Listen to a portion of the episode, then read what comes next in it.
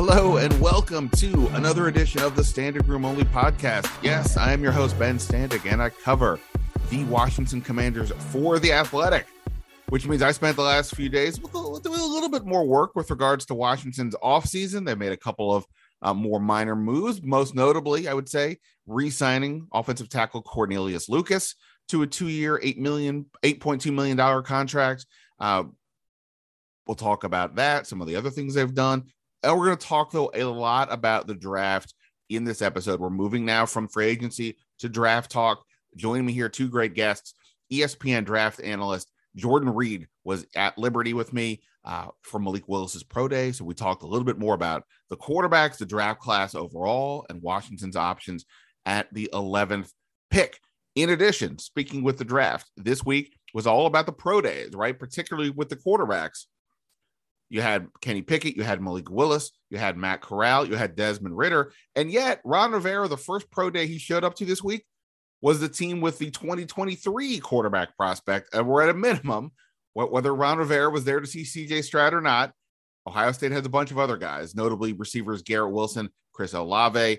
I therefore I called upon our Ohio State insider Bill Landis to join me to talk about what he observed with Ron Rivera talking to Olave and just uh, being there for those players. Um, and and we'll talk about those guys, Aidan Hutchinson as well. Um, so plenty of other uh, college uh, football uh, to talk about. The draft is basically one month away. So, good time to start really diving into that with two great guests. And of course, if you missed anything else, including my podcast from Liberty's Pro Day, you can check that out on iTunes or Spotify or anywhere you do your podcasting. You can also f- subscribe to the athletic. And as I mentioned the other day, I'm thinking about doing a first round mock draft on this podcast for subscribers only, but we'll, we'll figure out the details. I'll let you guys know um, when I'm going to do that. Um, what I do know is that next week I will be at the NFL owners meeting in West Palm Beach, Florida. Needless to say, when the owners are together, the topic of Dan Snyder um, and, and, and what's going on here with Washington uh, with regards to the congressional investigation, the the, the, the Wilkinson report, the, all, all these things will, will surely be a, a topic. Um, what happens, what what we hear, that's obviously part of the big the big wonder. But I will be there on the ground in West Palm for that. Um, before we get to our guests, though, let me just run through a couple of quick things here about sort of recapping the week since we spoke last. Um, when we did talk on Tuesday, I mentioned it felt like things were we were getting a little bit closer on a couple of topics. Danny John or a couple of players. Danny Johnson, I mentioned, and he did sign re-sign with Washington this week, um, a one-year deal, basically for the for the NFL minimum with a little bit of a bonus. Uh, gives them another some some more cornerback depth, but I would argue they still probably need a, a, a legit fourth corner. I mean, Danny Johnson was totally solid helping out in the slot. I just don't imagine they're envisioning him as you know, if they have to go four corners, that he's definitely one of them. Um, so it, would, it wouldn't stun me if they took a cornerback in the draft. I had them uh, drafting a, one in the second round in my Washington only mock draft, which you can go check out uh, on the Athletic. Um, they could always you know, sign a one year a, a, a veteran of with more experience to a one year deal, but you know we'll see how that goes. They're gonna have to have more depth one way or the other. Um, I mentioned earlier though Cornelius Lucas. Uh, we had that news uh, the other day, broke that one 2.8 million for two, or sorry, 8.2 million for two years for Lucas. Now that's the broad terms. We haven't seen the the, the breakout of the of the actual terms, but okay, it's a it, whatever. It's going to be a lower cost than than that most likely, and this is a good move for Washington. You know, the, they haven't done a ton in free agency so far. You know, certainly not a ton post the Carson Wentz deal, and their offensive line that Ron Rivera has touted a lot as, hey, this is one of the strengths of our team, looks a lot different than it did at the end of last year with the two starting guards out, Andrew Norwell in, Wes Schweitzer presumably is going to bump up to the starting right guard spot at this point, unless they make another move.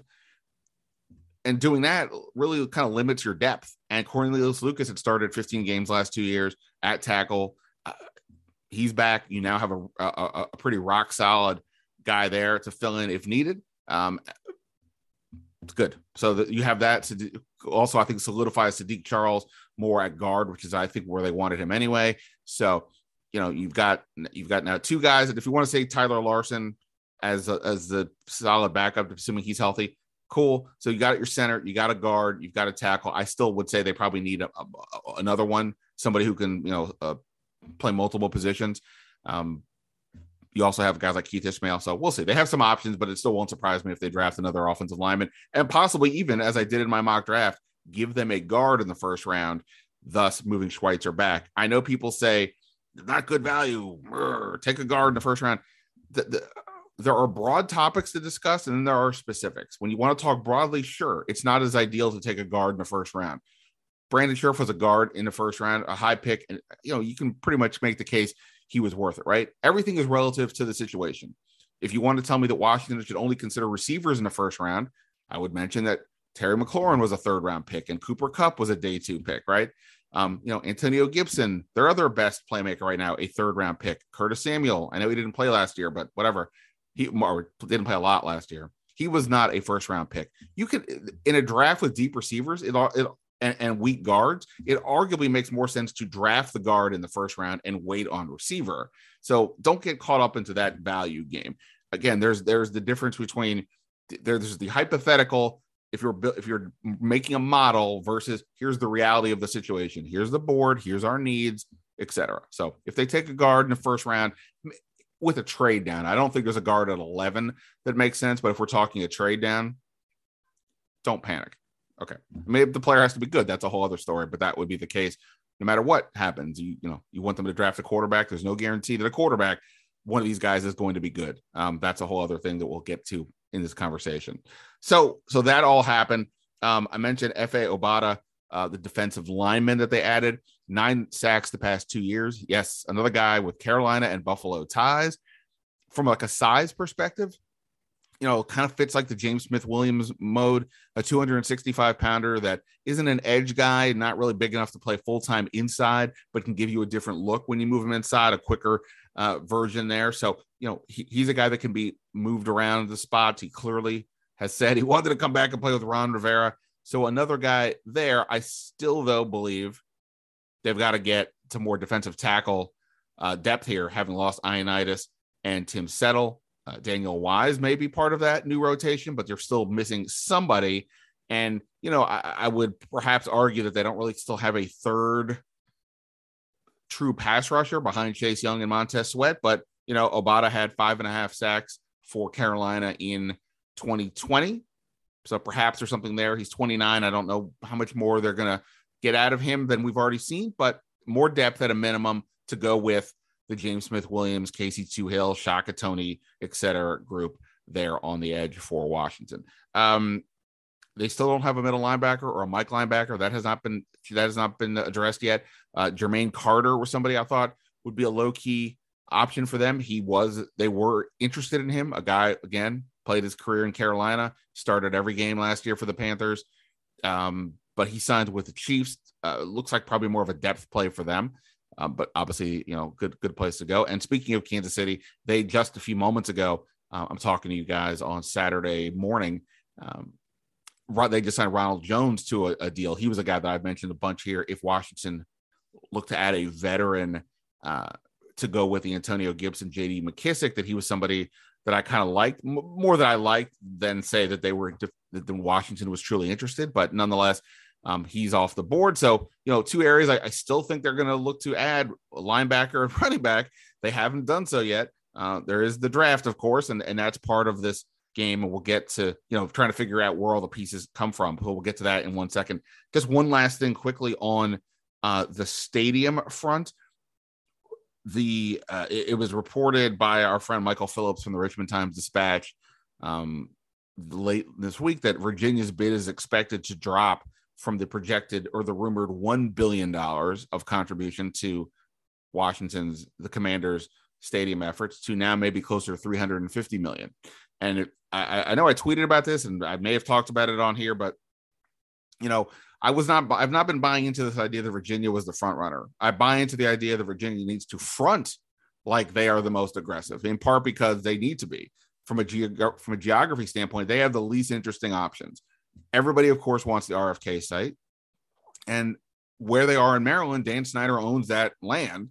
So he can kind of, you know, he's already got it. He can kind of do with that what he what he wants to do. And and, and it, it became clear at, that some point after uh, it was it was announced that the three sites in Virginia, including that Dumfries site, which makes no sense in the world, um, would be a thing that that that was. I tweeted that that was actually a good thing. I think for Maryland and DC because it just shows it makes it crystal clear what's in play.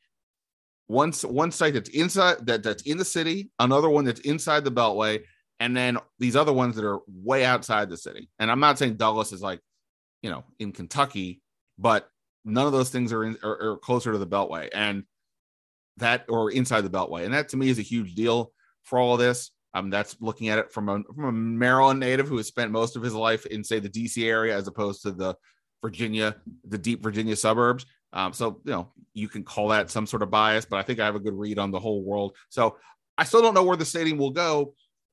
Both the governor, uh, Governor Hogan in, in Maryland, and DC Mayor Bowser, like they both have said they want the team, but they're clearly not going to go. They're they're they're, they're not like just going nuts to get it the way Virginia kind of was, and we'll see. I do kind of view some of that from the perspective of look, one, they probably aren't going to show tons of enthusiasm for working with Dan Snyder at this point, considering where his level or lack of popularity stands. but then you have, again, I, I think they have the upper hand from the geography standpoint. They are better off served having these team having the stadium in, the, in their spots. And as far as the Landover one goes, like I get it, it's we've all complained about it.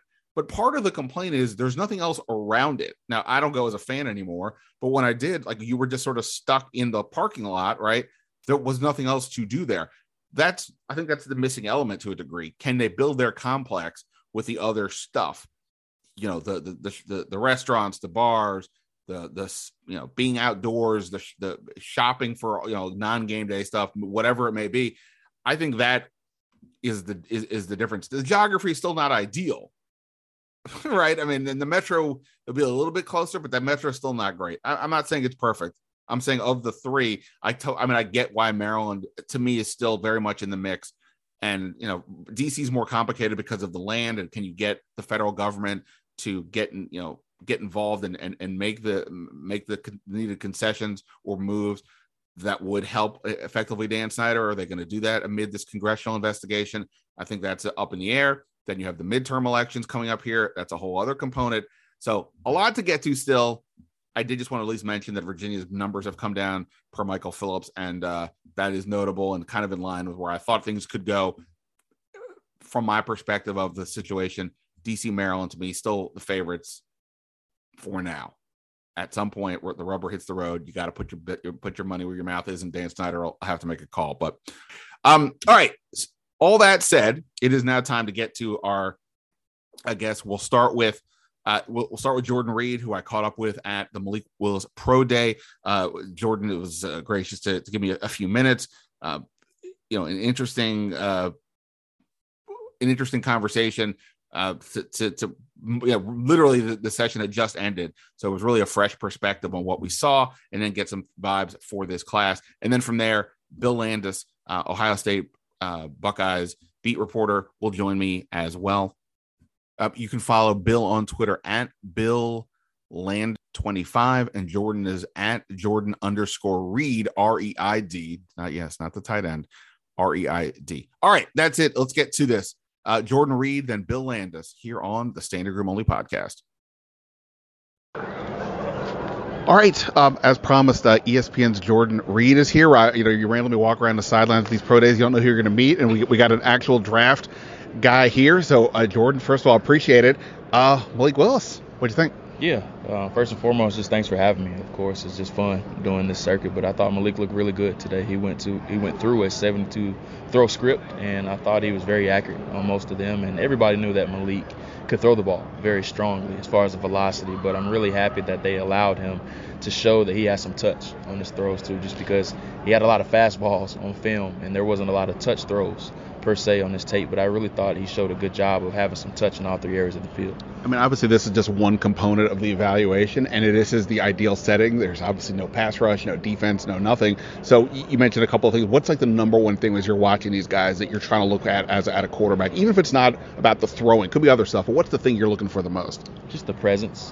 Just because when you're talking about a quarterback, you want to feel them in a room. And I thought he did a good job of that. Just going back to his podium session at the combine, I thought he had a real good command and presence at the microphone. And then you saw just how charismatic he was out here too, laughing and playing, joking with the guys, saying my fault when he messed up on some throws, and even picking them up when they had some drop balls. So little leadership factors like that is something that I pay close attention to. I mean, he was incredibly comfortable. He's more he was he looked more comfortable doing this in front of all these uh, GMs and coaches that, that, than I do doing most of my daily activities. What does that say about his personality? What have you kind of heard about that as you've been kind of going through the circuit?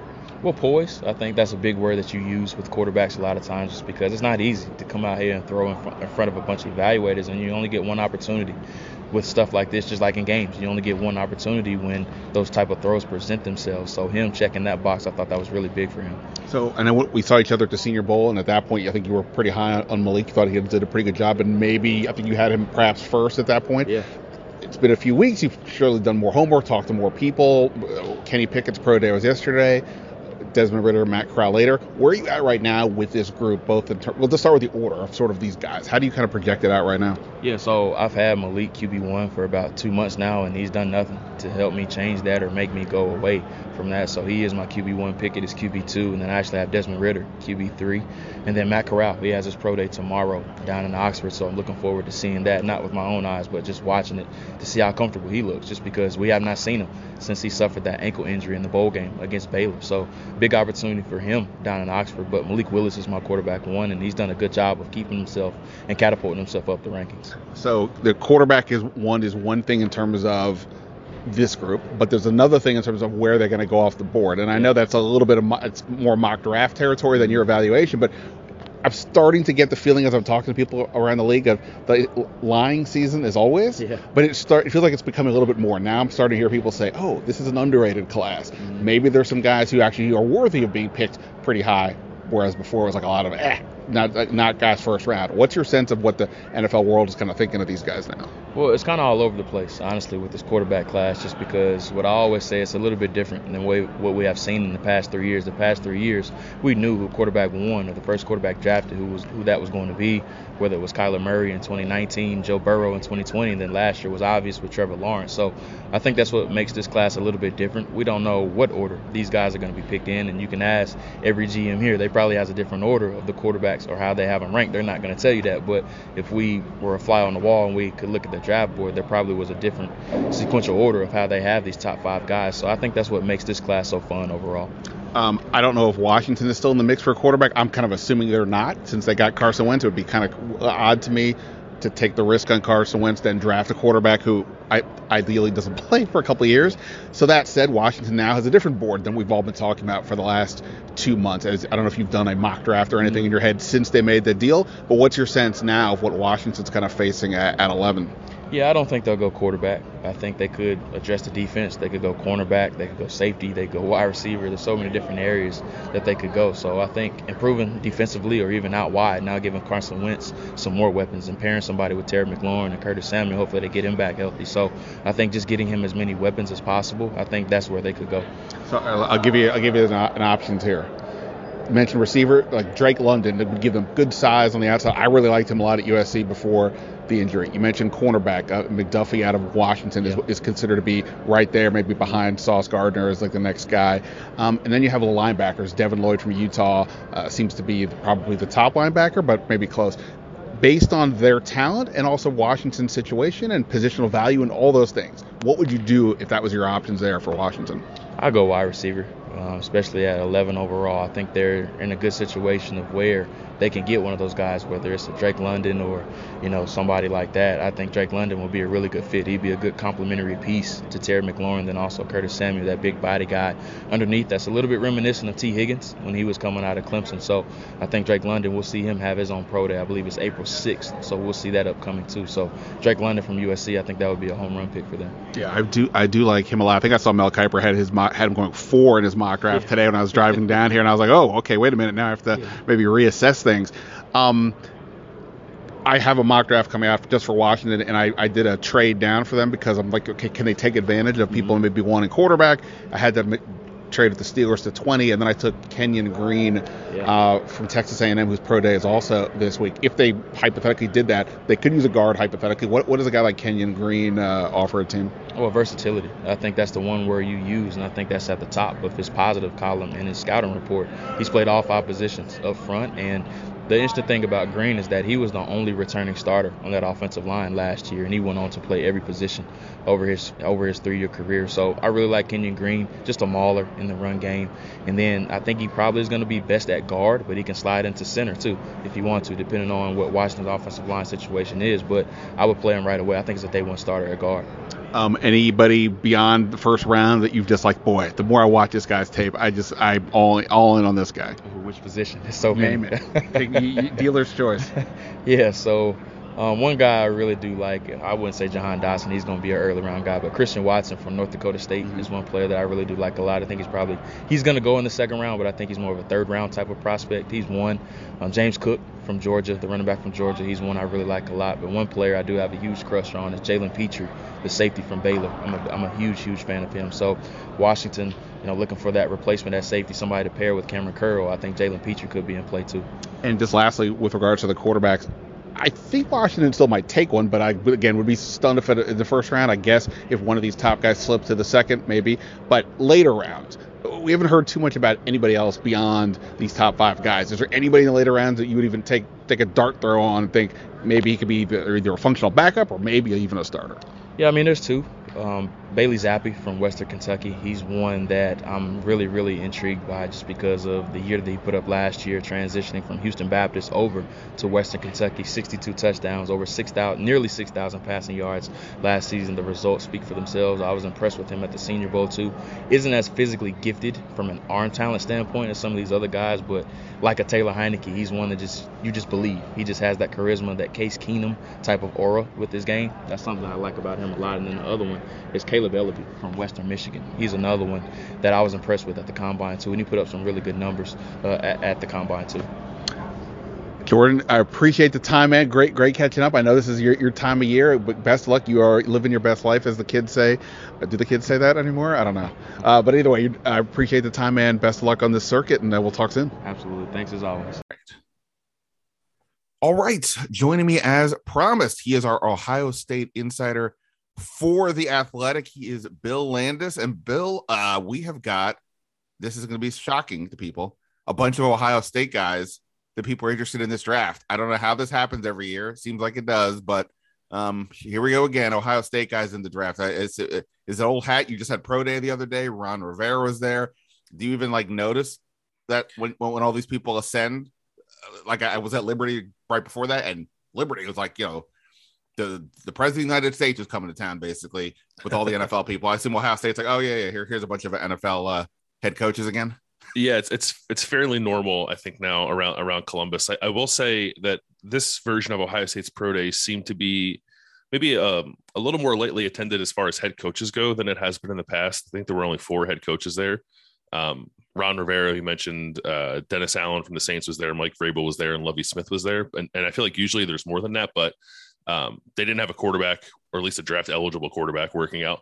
Um, and I think Matt Corral's pro day was that same day, and, and that drew a lot of attention. So, but yeah, there were hundred something NFL personnel there. They get that all the time. Every team was represented, and um, it's it's funny. You, you show up to Ohio State even when it's not pro day, and you'll just go to practice during camp or during spring, and there'll be a bunch of NFL personnel there. So they're yeah, they're used to it. yeah, no, obviously, and it isn't just the the you don't have to have a quarterback to get players, but interestingly enough, you, you, you don't have a quarterback this year the way you did last year with Justin Fields, and yet on the other hand, you kind of have the most, you know, one of the more interesting quarterbacks actually in the prospect circuit right now. Until these guys get drafted, they're still prospects, and that is C.J. Stroud. And what was notable to me, so you mentioned uh, Matt Corral's pro day. This was the week of pro days. Monday, you had Kenny Pickett at Pittsburgh. Tuesday, Malik Willis at Liberty. I went to that one. Wednesday, Matt Corral. Thursday, Cincinnati's Desmond Ridder. So we're all paying attention here. Where are all the coach? Where's all Washington people going? And they were at a bunch of these. But Ron Rivera, he first showed up this week at Ohio State. No quarterback for this year, but CJ Stroud is next year. I don't want to extrapolate too much, but if if Carson Wentz falls apart, they will be in the market for a quarterback next year. and everybody seems to want to say that CJ Stroud and Bryce Young are better prospects than everybody in this class. So it is interesting that he did get it. People did get a look at CJ Stroud. I mean, you tell me, is the hype real that he is legitimately one of like the top two? Could be one of the could be the number one pick in the draft because Ohio State quarterbacks that we've been burned before. So you tell me, is he legitimately a guy that 2023 could be number one? Yeah, I, th- I think so. It, it, felt more like CJ Stroud's pro day than anything else. He, he was just he was just throwing for Chris Olave and Garrett Wilson, but even even towards the end of that session, they started doing some stuff to let CJ show off a little bit, and then afterward, uh, you know, their the head coaches are talking to CJ Stroud. They're not talking to, to other guys who are working out that day. So it was sort of pro day number one for for CJ, and, and I think it is legitimate. Um, I, I I'm closer to it, right? Because I cover Ohio State every day, so I have a, a, different viewpoint on CJ than, than maybe some other people do. But honestly, if I looked at him compared to the quarterbacks in this draft, I think he's the, the best one long term. I'm not saying I would take him ahead of those guys right now because he's only played one year of college football. But when you look at his strengths compared to the guys in this draft, I think he's better. Um, and he's got tremendous size as well. He's got gigantic hands. I know people get uh, infatuated with that around around draft time. He's got gigantic hands. He's like six three, six four. They certainly get um, worked up if you have small hands. That's right. I don't think that'll be an issue for CJ Stroud. Um, he's not. He doesn't have like a, a, a pure cannon for an arm, but he can throw it down the field, and he's he's incredibly accurate. He's he's incredibly intelligent. That's probably his biggest strength. So um, that that that pro day throwing session where he was just kind of throwing the Garrett and Chris sort of felt like a little bit of a coming out party in terms of CJ Stroud, potential number one overall pick in 2023. Like that ball starts to get rolling now. And what's interesting about it, and look, I, am on the record. I don't really believe Washington's taking a quarterback anymore in the first round after after taking Carson Wentz. All signs are pointing to that, including subtle things like Ron Rivera not showing up the pro days for Kenny Pickett and Malik Willis, the two guys projected to be the top two quarterbacks off the board, but showing up later in the week for a pro day without a quarterback in this draft. He did also attend Cincinnati's with Desmond Ridder, but Ridder is he's on the rise as a prospect, but is not viewed as like a, a guy probably in play at 11. So the next year's thing is more interesting. And like I said, it does feel like people, you know, scouts are saying Bryce Young, the Alabama quarterback, and Stroud are more interesting than these guys. And so when you have Carolina at six, Atlanta at eight, Seattle at nine, all in the quarterback market, it does change the dynamic. If those teams go quarterback, that opens the door up for Washington possibly to get one uh, either Garrett Wilson or Chris Olave sliding back to them or or other players. That's why it is interesting to sort of track this quarterback thing, whether Washington is involved um, or not. So we'll, we'll wait on CJ Stroud. We'll see what they have to say about him. But let's talk about those receivers because this is where everybody's excited. Uh, Garrett Wilson feels like typically the number one receiver in any um, prospect ranking. Um, I pulled up the NFL.com profile of him. Just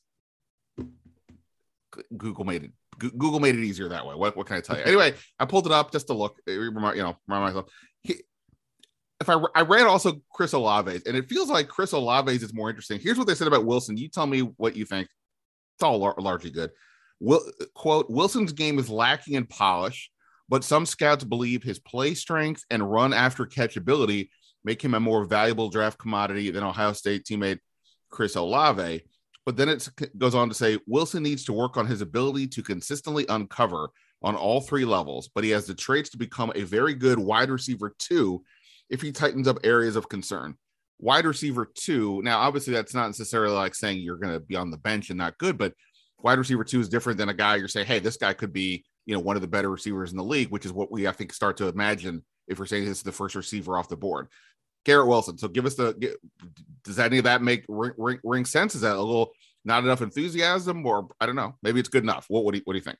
Yeah, I, I think it's mostly fair. I, I, I would say I, I feel like Garrett's upside is is certainly a wide receiver one, um, but but I think those those criticisms um, do carry a little bit of weight. I think if if you go back and like and watch his games, I think there were times where maybe Garrett struggled against press coverage a little bit and and didn't quite get open as consistently as you'd like to see him get open. Now that said, he I think he's pretty good in contested situations. So even when he didn't get open or uncover or separate the way you'd like him to, still made the catch because he's he's that good in, in, in those situations. It can kind of play above the rim a little bit. It's got strong hands. Um, is really just kind of an explosive athlete. So um, I, and, and I guess that's kind of different calculus right at the NFL level. Maybe at the Big Ten, or really anywhere in college. If you're not separating, you're still the elite athlete. You can win those situations, but in the NFL, everyone's an elite athlete, so maybe you win those less. Um, so I, I, can see those con- concerns, but um, I don't know. I, I, there's just so much there in terms of his ability to to kind of make uh, crazy catches, for for lack of a better descriptor, that that um, I, think the upside is still a little higher with Garrett. But certainly, if I was comparing Garrett with Chris, I would say that Chris is is definitely the much more polished receiver. And and then to that point, that's pretty much what the NFL.com's take was his you know quote his movements are fluid and easy from snap to the catch and all points between. Uh, talks about the, just you know, he's a smooth and steady, makes things happen. The one concern seemed to be his size, frame, um, m- maybe like some measurable d- variable there. He's not a short guy, but but or maybe not. he's biggest. a little he's a little slight, I think. Yeah, but he's not he's not short. He's got the he's got the height you want. He's just a little skinny. Right. So what's your so the gap seems to be like Garrett Wilson's going off the board in mock drafts, eight to Atlanta. Olave is more of a guy who's like pretty popular. We say Green Bay at 22, and maybe the difference is, is a lot smaller. Maybe it's you know 11 and 15, but whatever. It, seems like it's that. Does that as you watch them play out during the year, did they did it kind of feel that way, or is this an example of maybe one guy was more productive in college, but from a trait standpoint, the other guy is just has more potential? Yeah, I think it's that. I think I think it's the traits with Garrett give him a little bit of an edge, and and those of us who've covered Ohio State have kind of always felt that. Chris has sort of been this basically since his freshman year. Now he's certainly improved every year, but he was such maybe a, a, a, tactician when he got here when it came, when it came to the finer points of playing the position that you just sort of took it for granted uh, over a couple of years and, and he was super productive um, but you you just didn't really marvel at him maybe the same way you did it with some of the stuff that Garrett did from a from an explosion and athleticism standpoint um, and Chris's game I think is just a little more understated um, but I I felt like I, I sat down with him before uh, before this past season with Chris just to talk about like the the finer details of being a receiver and what makes him such a such a good route runner. And you know, he's not the most talkative guy in the world, so I, I won't say he explained it in you know the most in depth way possible. But but it was it was enough for me to kind of glean that that he he puts a lot of work into the stuff you were just saying there, the, the smoothness with which he he plays the position. So um, I, I guess it depends on what you're into. Like if you if you would rather have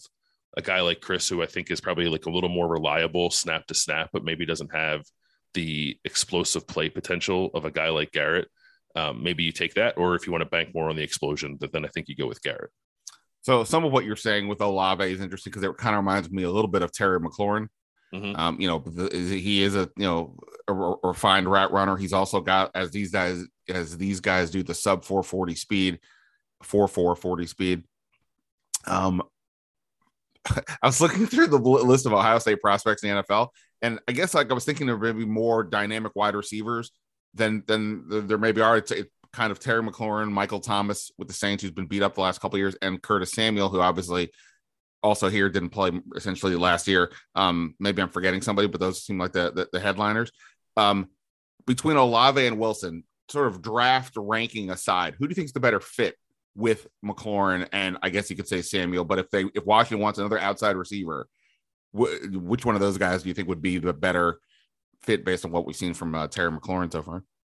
I would probably say Garrett. I, I, think Chris gives you a lot of what Terry would give you. Mm-hmm. Um, so, and that's not to say the two guys of similar skill sets can't play alongside each other. But if you're if you're looking for guys who are a little more diverse and give you a little, uh, something different kind of across your receiver room, I would probably prefer to pair Garrett Wilson with with Terry McLaurin.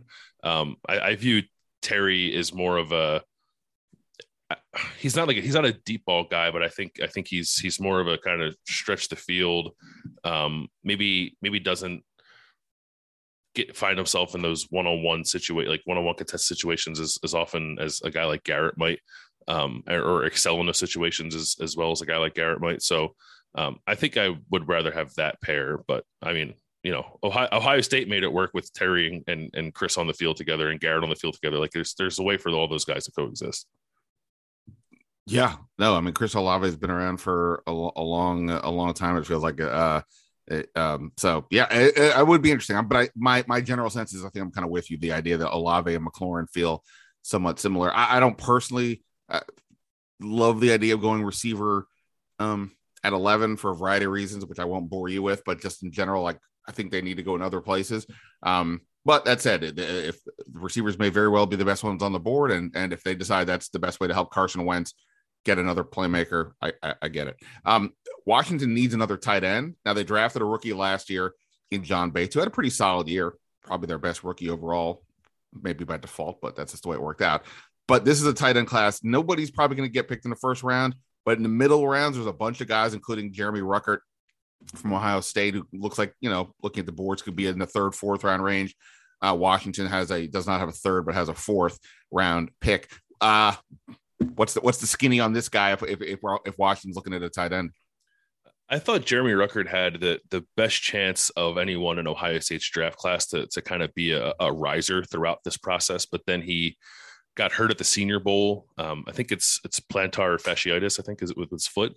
Um, so he he didn't get all the Senior Bowl practice, didn't play in the game, didn't work out at the combine, didn't work out at pro day, and it's and he was in a walking boot, and it, it sounds like he's not going to be able to do anything on the field in front of teams before the draft. So that's going to put a cap, I think, on on how high Inca could draft it. So I kind of I kind of agree with you. Maybe third, fourth round is going to be the spot for him. When when I think maybe he could have moved up to maybe as high as the second round because because I, I, do think he has a skill set that teams will find enticing. Um, Ohio State does not use the tight end position very much as a receiver, like at all. It's it's been like a major sticking point here for many many years. When when is Ohio State going to start throwing the ball to the tight end?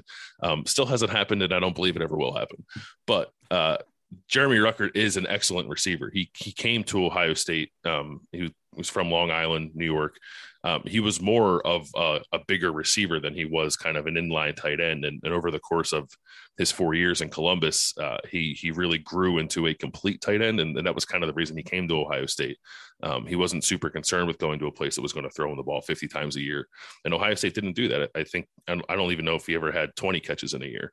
Um, but he showed up in big spots. Um, he is an excellent receiver. He's a good route runner. He's a pretty good blocker. I still think he's a better receiver than he is a blocker, but he to me is like the quintessential guy who's going to be way more productive as a pro than he was in college, just because of the nature of the offense he played in in college. So um, I like him a lot. Um, outside of Garrett Wilson and Chris Olave, I, I, probably like him the most of any other any of Ohio State's other draft prospects. And, and I really do think had he had the opportunity to work out in front of teams, he could have risen to the, the level of the first tight end in the draft.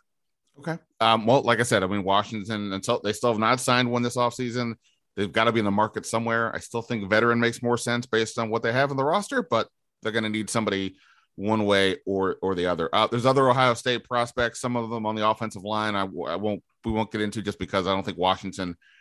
Uh, I mean, I guess they could go for a guard at some point, but it looked like you guys had maybe more tackles in this draft than guards. In any event, mm-hmm. there are some defensive linemen though, and Washington's depth there has gotten beat up, particularly inside. I gave them, I did a, a Washington mock draft, and I gave them Haskell Garrett at some point on day three.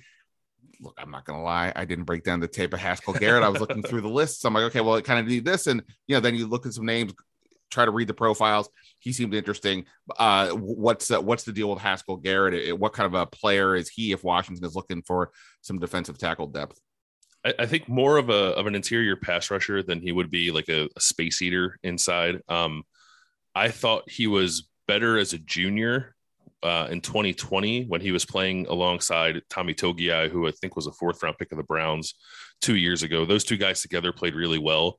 And then this past season, um, the the defensive tackle and position in general at Ohio State wasn't wasn't quite as strong, and and Haskell kind of felt like at times he was just sort of on his own, um, and he had some injury stuff too. So I, I, I think maybe his play dipped just a little bit, but but he was still their most productive defensive tackle. I think he still ended up leading the team in sacks with with four or five last year. Um, I like him. I, I think maybe you'd like to see him show up a little more consistently. Like the, he, he definitely has his moments where it's like, man, that guy is, is super explosive and, and, a little bit of a game record, but it's not, it's not down to down consistent.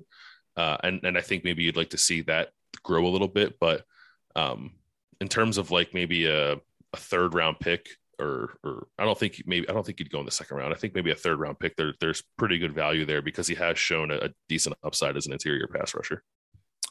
Yeah, well, I didn't think if I had a, a, a, college football writer on like yourself, I'd be talking about defensive tackles with Washington. But they made some moves, and and now here we are. They they've got question marks behind their two starters uh, right now for for for sure. Um, all right, let me take advantage of your of your knowledge of the Big Ten in general, just for fun. So it looks like the number one pick in the draft, if you had to make a call right now, would be Aidan Hutchinson from Michigan. Now the Jacksonville franchise tagged uh, Cam Robinson. It kind of feels like they'll maybe go with the quote unquote best player, which feels like Hutchinson. I always find this interesting. Uh, I, I, I have covered the Washington Wizards a lot before I covered uh, the, the Commanders full time, and in various drafts they would have high picks. I remember in 2013 in particular, they drafted Otto Porter third overall, and um, Otto Porter was coming off a good college career, but like you could just tell if you watch him, he didn't have the upside of other guys who had been picked third in prior drafts, say Michael Jordan, Carmelo Anthony, right? But because it was the third pick, people are like, oh, how come this guy isn't performing at that level? I'm like, well, not every year is the same. You can't. It, some years the number one pick is LeBron James, and some years it's Kwame Brown, right? I mean, it, it's it's other. Where's Aidan Hutchinson? I don't get the sense that he's a transcendent old lordy. This guy is an absolute game changer of a of a of a prospect. On the other hand, very solid, very talented, and he will pretty much a, a pretty safe play, but it just maybe lacks the home run hit high, uh, power. But maybe I'm wrong. You tell me what's your view of Aidan Hutchinson and kind of where he's at as a number one pick. No, I, I think I, I, kind of agree with you. My, and my, my reference point covering Ohio State is is like Chase Young or or Joey Bosa, um, or even to a lesser extent Nick Bosa, though Nick Nick's college career was was kind of weird because he was injured. Um, but but those guys I think were transcendent college pass rushers that you just sort of knew were going to be stars and, and operate the same way when they got to the NFL. And and I don't know if I think of Aidan Hutchinson exactly that same way, although there are moments clearly, and, and maybe it's because he was a big white dude wearing number 97 where you look out there, I was like, oh, that kind of looks like a Bosa. I think I can get behind that. Um, but I don't think it was as consistent as as those guys were um, when when they were in college. But uh, I I still think that there's a considerably high ceiling there for him. Um, I, I don't look at the projections of him being number one and think, oh, I don't, I don't know if that, that's right. I, I think that that's probably right. I think he is the best pass rusher in this draft. I think he probably is the best player in this draft. I know, and he kind of backed up his production. I think with with the way that he's tested um, th- throughout this process. And the one thing I fall back on with him, and it might make me sound like a colossal homer, but but sometimes with covering Ohio State, Ohio State has so much talent that they'll play against guys that you know are going to play in the NFL, but on that particular day when they play Ohio State, they just tend to not show up or they disappear a little bit. And, and I think right. of even guys in this draft like you know George Karlaftis or Kenneth Walker, right? I think those guys are going to be really good pro players, but they did not have good days against Ohio State because Ohio State has a lot of good players. Aidan Hutchinson showed up when, when Ohio State played them this year when Michigan beat them up in Ann Arbor. He was the best player on the field in that game. So uh, when that happens, I, I, me personally, anyway, with my experience, I tend to notice that. So um, that that gives me a little more confidence. I think that that while Aidan Hutchinson might not be a Chase Young or a Joey Bosa, uh, I think he's going to be a very productive and good pro. And and I would probably, if I were Jacksonville, take him number one overall as well. Um, yeah, okay. I mean, it makes total sense. And look, I mean, getting talent is important. It's kind of the debate we're having with Washington. What should they do? Like, you know, some people still want them to take a quarterback, and it is like, hey, that's a but it, it, could be great, but it's a bit of a risky call, and you already made this investment in Wentz. And on the other hand, don't don't you want to just take just take a solid player, just take a guy. It doesn't you know? Not everybody has to be the the superstar. That would be great, but you need guys that you know can play and and do the things they need to do to make everybody else successful. So, uh, interesting uh, perspective there, even if it is the number one pick. Um, one other guy you mentioned, Kenneth Walker. I still think Washington could take a running back at some point in this draft if they don't sign a vet in free agency. Uh, he's arguably the number one running back in this class, the Michigan State kid, right? So, what uh, what, what what's your read on him? Is he is he a guy you think has legit potential in the NFL, or you know, a guy who, who, who did really good in college, but maybe lacks, you know, or, you know, starting running back uh, potential. Yeah, I, I, I like him. Um, again, he the, the one time I saw him with my own two eyes was against Ohio State, and he didn't have a great game that day. But but Michigan State's offensive line was not particularly good, um, and just got kind of overwhelmed in that game. And it was also a game where uh, Ohio State's offense was just like un, unbelievably efficient. And I think Ohio State was up like 35 nothing at the beginning of the second quarter. So like Michigan State wasn't going to run the ball that much that day anyway. Um, but I watched Kenneth Walker throughout the year. Certainly watched him when, when Michigan State beat Michigan, um, or excuse me, not when they when they played Michigan. Um, and I I like his vision. Certainly like his speed. Um, they, like, I think he got the nickname like Kenny Cutback when when he was up there in, in East Lansing, and, and uh, he had some pretty um, exciting runs with his ability to kind of switch the field and um, kind of put defenders on on skates. So I, I, like all that. I don't know what kind of upside he might have as like a receiver as, as a running back. I know people get, get into that sometimes, but um, I like I don't think he's a first round guy, but but but I think that's kind of the nature of the position anymore. But um, I can get behind the idea of, of him being the number one running back in this class. I, I like that he I like how productive he was um, in a league where I think it's pretty hard to run the ball behind an offensive line that that I don't think was was all that great. So if you kind of transpose that to the NFL and say like, okay, he's going to be running behind a better offensive line um, in in an offense that's not so reliant on him. Um, and he has a little less attention on him. I think that can open up some some opportunities for him to be a pretty productive pro. Okay. Um, and, and, and just sort of to tie this off or sort of circle back to where we are at the top, and I should have asked this before. You know, you were I had reached out to you right before the Ohio State Pro Day started and said, "Hey, I you know sort of curious if if you see who Washington has there." And I think soon thereafter we heard Ron Rivera showing up, and then you uh, tweeted out a picture of Ron Rivera talking to Chris Olave. Mm-hmm. Who knows? They could have been talking about the the who's going to win Best Movie this weekend for the Academy Awards. uh, they, they, they could have been talking about the weather, or they could have been talking about you know their mutual hatred of Michigan. Who knows? I don't know what they were discussing, but presumably it was a chance for Ron Rivera to get to know Chris Olave. I don't know if you had a chance to really observe and any of that, but like, what what's your what, what was your just general sense of Ron Rivera's presence, or really, you know, yeah, what was your sense of his presence there for for the event? Uh, I I was not like eavesdropping on their conversation. I was I was a, a too far of a distance to do that, but it did it did seem to me like Ron Rivera sort of made a beeline for Chris Olave. It was like, okay, we're done. I want to go talk to this guy right now, and just kind of watching whatever what all the other kind of GMs and coaches were doing there, I didn't see a whole lot of that. A lot of uh, funny enough, like Mike Vrabel and Lovie Smith were talking with CJ Stroud the whole time. Like they were they were very focused on that guy.